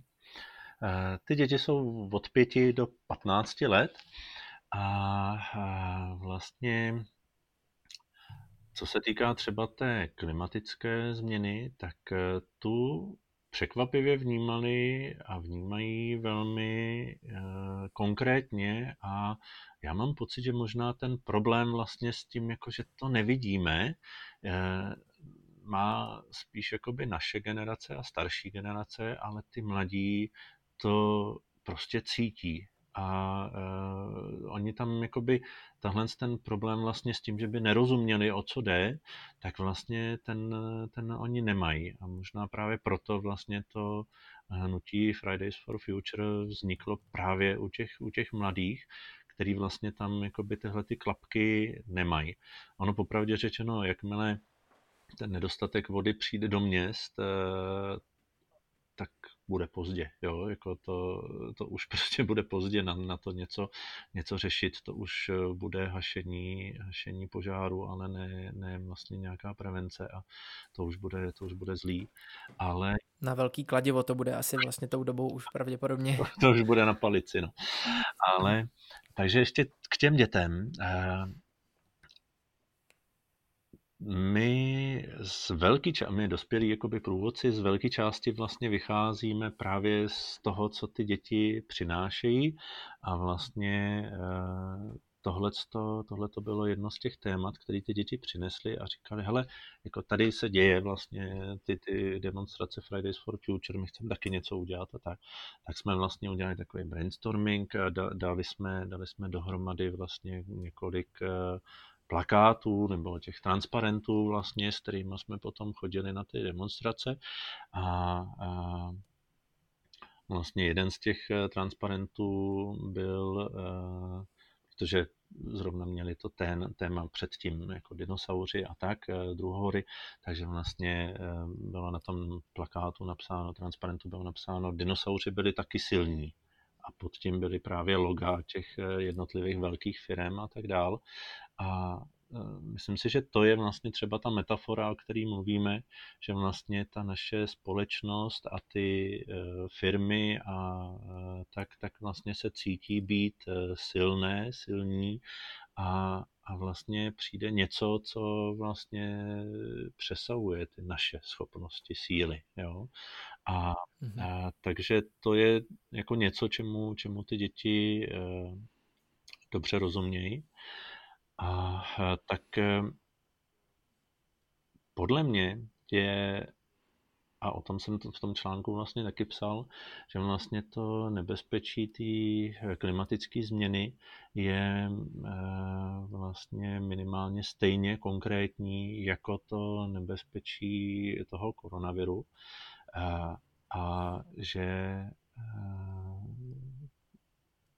jsme tomu jako společnost vlastně pořád eh, nedávali dostatek prostoru. V tom smyslu, že vlastně my jsme pořád tvrdili, jo, jo, dobře, dobře, budíš, tak jako něco málo uděláme, když nám to teda ta Evropská unie jako stoprocentně zaplatí. A ministr Havlíček dokonce prohlásil eh, svýho času něco v tom smyslu, že, že vlastně měli bychom jako ten Green Deal opustit, i kdyby nám to Evropská unie zaplatila. Jo? Jakoby, že, že vlastně eh, ta naše reprezentace opravdu v tomhle smyslu hrála v Evropě jednu z nejnegativnějších rolí vedle Polska ještě. A, vlastně naprosto jsme jako stát podkopávali vlastně ty snahy ty Evropské unie něco změnit právě proto, že by to bylo moc drahý a právě proto, že rozhodně rozhodně se to nesmí eh, nějakým způsobem dotknout ekonomiky. A vlastně ty děti, když eh, demonstrovali, eh, tak vlastně v těch, o, o, ty, o těch pátkách, o těch pácích, tak vlastně byly slovy politiků velmi nevybíravě zaháněni vlastně do těch škol a prostě jděte se radši učit a, a tak a ty děti na to reagovaly, proč bychom se měli učit, když stejně neposloucháte vzdělané lidi, což mě připadá taky velmi dobrý. A to je docela dobrý slogan. Mimochodem mě taky připomíná to, že ono má smysl dělat v přítomnosti jenom něco, pokud má vyhlídku do budoucnosti. Mm-hmm. Když tady není žádný smysl budoucnosti, tak proč bych se dneska snažil? Že? Jo, je to tak. Ten rozdíl eh, je strašně veliký vlastně v tom, že Eh, politická reprezentace dávala najevo, helejte, my na to kašlem a vlastně my, nás nezajímá to, v jakém světě vy, mladí, budete jako jednou žít. Vlastně. A nezajímá nás to, že my teď máme zodpovědnost za to, jaký ten svět eh, vlastně bude. A proti tomu stojí vlastně teďka ten COVID-19, kde vlastně eh, najednou to šlo, to znamená najednou vlastně eh, ty náklady jsou o mnoho větší v tuto chvíli, eh, ty, ty náklady, které budou nutné vlastně, tak jsou o mnoho větší než ty, které měly jít vlastně na tu restrukturalizaci ve smyslu toho Green Dealu. A, eh, a to jde, jo. A tak mě to mhm. právě strašně zaujalo vlastně, kde se bere ten nepoměr a myslím si, že máte hodně pravdu vlastně v tom, v, tý, v těch metaforách vlastně v tom, že ta klimatická krize je, řekněme, těžko uchopitelná, ale to byla prostě před x lety, jo, ale, ale teďka prostě mm, eh, rok 2018 byl byl extrémně suchý, eh, vlastně eh, přicházejí že ve Španělsku nedávno vlastně kolem eh, kolem toho západního pobřeží, východního pobřeží vlastně Španělska, tak tam vlastně mm, byl ten, ten velký hurikán a tak dál, potom přišel k nám. Všechny tyhle ty věci vlastně se dějou a konec konců i rok 2015 v Evropě, to znamená vlastně e, migrační krize, byla způsobená prioritně, původně neúrodou a vysokýma cenama potravin eh, vlastně v těch zemích kolem Středozemního moře vlastně ten, ten subsaharský pás Afriky a eh, vlastně Blízký východ a tak dál, tak vlastně tam se kvůli těm klimatickým změnám neurodilo a vlastně ty lidi vyšli do ulic ne až tak eh, jakoby jenom proto, že chtěli demokracii, což se ukázalo, že vlastně potom, když proběhly nějaké svobodné volby, tak mají z pravidla skoro ve všech zemích jakoby nějakou ještě větší formu uh, diktatury a nebo chaosu, ale, ale vlastně jakoby důležitý bylo to, že vlastně neměli dostatek eh, potravin za rozumné ceny a to byla vlastně ta původní eh, příčina vlastně toho, že ty eh, lidi šli do těch eh, revolt a pokud ty revolty se svým způsobem nepodařily, tak potom šli vlastně do Evropy, kde hledali něco lepšího. A tohle to nás čeká vlastně všechno v mnohem větším měřítku, protože ten pás Sahelu, tak ten je tímhletím, eh, tohletou klimatickou změnou postižený velmi výrazně a v něm je nějakých 100 milionů lidí a eh, je to, je to vlastně něco, co pořád přehlížíme. Takže možná, že nebudeme mít tady v Evropě tak velký problém vlastně s tou klimatickou změnou, že prostě to sucho nějak tak ustojíme, přehrady budeme mít poloprázdný, ale pořád v těch městech jako ta voda poteče, ale vlastně mhm. mnohem horší to bude celosvětově a ten svět je natolik propojený, že vlastně ty lidi k nám přijdou, takže nebudeme mít problém vlastně přímo s klimatem, tak budeme mít problém s uprchlíkama a to se, to se děje vlastně teďka i na té eh, turecko-řecké hranici a dějou se, dějou se vlastně teďka ty kobylky, ty, ty sarančata vlastně ve východní Africe a a vlastně eh, na arabském polostrově jdou dál do Pákistánu. To všechno tam. A to je podle mě tohle všechno, co říkáte, hm, je, je přesně ta konkrétnost, za to jsem rád a zároveň mi to taky připomíná to, že když tyko nějaký politik vlastně bude říkat, že eh, ekonomiku nemůžeme zpomalit, že ji nemůžeme změnit, že všechno musí být tak, jak to má, tak, jak to je do, do, dosud, že vlastně dokud ty eh, politici, respektive ta, to vědomí té společnosti bude chtít neustále potvrzovat ten status quo, který nás do té situace uh, přivedl, tak my ale už teď můžeme říct, ne, ne, ne, šlo to. A šlo to v roce 2020, když přišla pandemie na svět. Mm-hmm. To si myslím, že je docela docela zajímavá příležitost a pokud by se nám podařilo tuhle situaci vytěžit tímhle tím způsobem, tak si myslím, že tady je nějaká jako šance a, nějaký, nějaký optimismus k tomu, že bychom mohli něco změnit. Tentokrát konečně mám takový pocit upřímně. Jindy jsem spíš propadal nějakému pesimismu.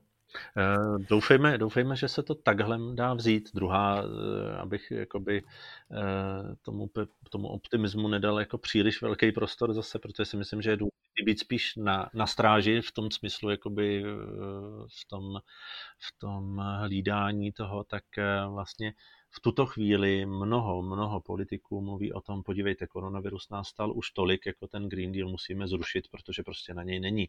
A e, myslím si, že tohle to bude nebezpečí, kterýmu budeme čelit e, velmi výrazně, že vlastně jakoby jedno nebezpečí zažehnáme a druhý mu otevřeme dveře.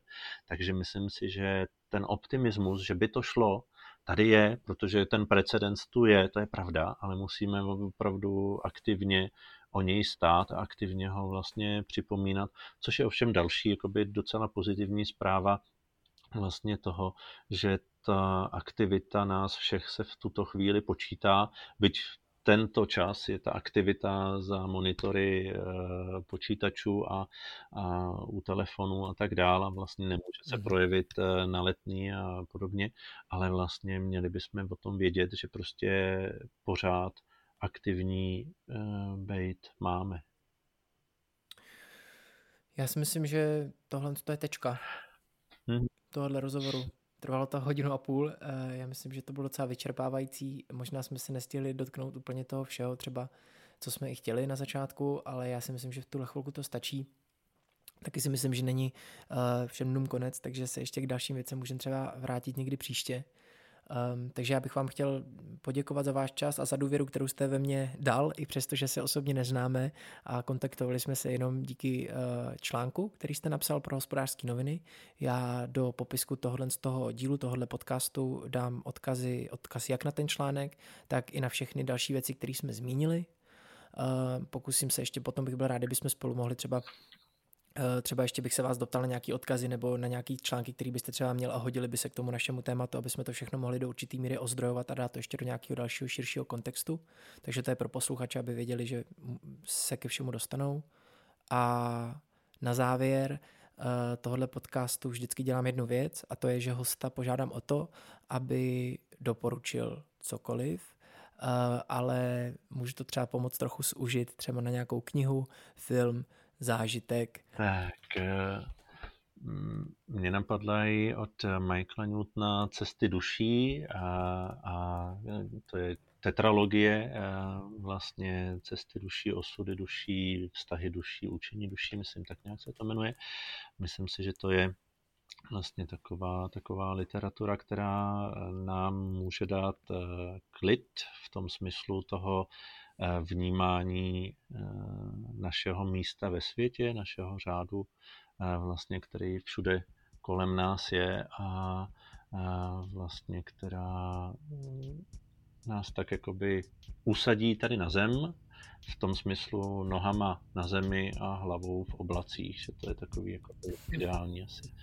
Tak jo, a jinak moc děkuju za ten rozhovor a mějte se moc krásně. Právě jste slyšeli uh, čtvrtý díl podcastu Život on Air. Uh, pro mě tenhle ten rozhovor byl zajímavý v tom, že to byl první rozhovor s člověkem, který ho osobně blízko neznám, takže je to pro mě takový pomyslný krok někam, uh, kde to ještě musím pořádně ohledat. Zároveň, jestli to pro mě v něčem bylo zajímavé, tak to určitě bylo to, že mi to připomnělo, jak strašně důležitý je někdy se od něčeho vzdálit nebo pokusit se najít nějaký vzdálenější nebo jakoby, jakoby odzoomovaný úhel pohledu, díky kterému vlastně budete moct eh, pochopit nějaký souvislosti. Že mám pocit, že za poslední dobu, co jsem vlastně v té izolaci doma, tak eh, všechno pozoru hrozně zevnitř eh, a zároveň i ten můj, to moje vnímání je trošku zkreslený vlastně mým rozpoložením, který je vlastně dost složitý právě kvůli tomu, že vlastně člověk je furt zavřený doma a tak nějak už se trošku je jako babrá v sobě a tak. A zapomínám někdy na ten vlastně celkový pohled a, a je hrozně jednoduchý pro mě propadnout nějakým rozjitřeným emocím a nějakým způsobem se roz, rozčilovat třeba na těch sociálních médiích a tak. A tenhle ten článek a tenhle rozhovor mě pomohl trošku se usadit a pomohl mi najít nějaký celkový kontext k tomu, co se kolem mě děje a podívat se na to z nějaký jiný perspektivy, než jenom ta moje lidi jako Zbigněk Vlk si myslím, že právě takovýhle pohled přinést můžou a to především proto, protože nežijou v tom centru toho dění. Velmi pravděpodobně ani nejsou třeba tolik online jako my všichni. Uh, jestli se vám líbí to, co děláme v podcastu Život on Air, tak nás můžete podpořit na Patreonu, což je patreon.com lomeno ten život, nebo si nás můžete najít na GoOutu, kde je teď taková nová akce, která se jmenuje uh, Pro nic, nebo za nic, nebo tak nějak. Tam si můžete najít eh, naše představení, které nikdy neproběhne. Eh, nikdy neproběhne prvního pátý a do té doby si tam můžete koupit na něj vstupenku, za kterou nic nedostanete, ale podpoříte vznik tohohle podcastu, ale do budoucna i naší tvorbu a my budeme vědět, že nás někdo poslouchá a že to, co děláme, má možná nějaký smysl. Já vám děkuju že jste poslouchali čtvrtý díl podcastu Život on Air a můžu vám slíbit, že příště uslyšíte možná rozhovor s Lucí Kašárovou nebo pokračování uh, našeho eseistického cyklu, který se uh, jmenuje od od té první eseje Přemýšlení. Ten text bude ode mě nebo od Cáry nebo možná od někoho jiného. Pokud máte nějaký text, který vám přijde důležitý a dostali jste se až sem, tak si myslím, že to je důvod, že byste nám ten text měli poslat a je možný, že bychom ho mohli uh, načít načíst a posílejte nám feedback na podcast, na, ne, počkejte, jak je ten mail, uh, doprčit, uh, podcast zavináč ufftenživot.cz Najděte si nás na sociálních médiích, klikněte na odebírání tohoto podcastu a přeju vám hodně štěstí a hodně síly do toho, co se kolem nás děje. Díky, čau.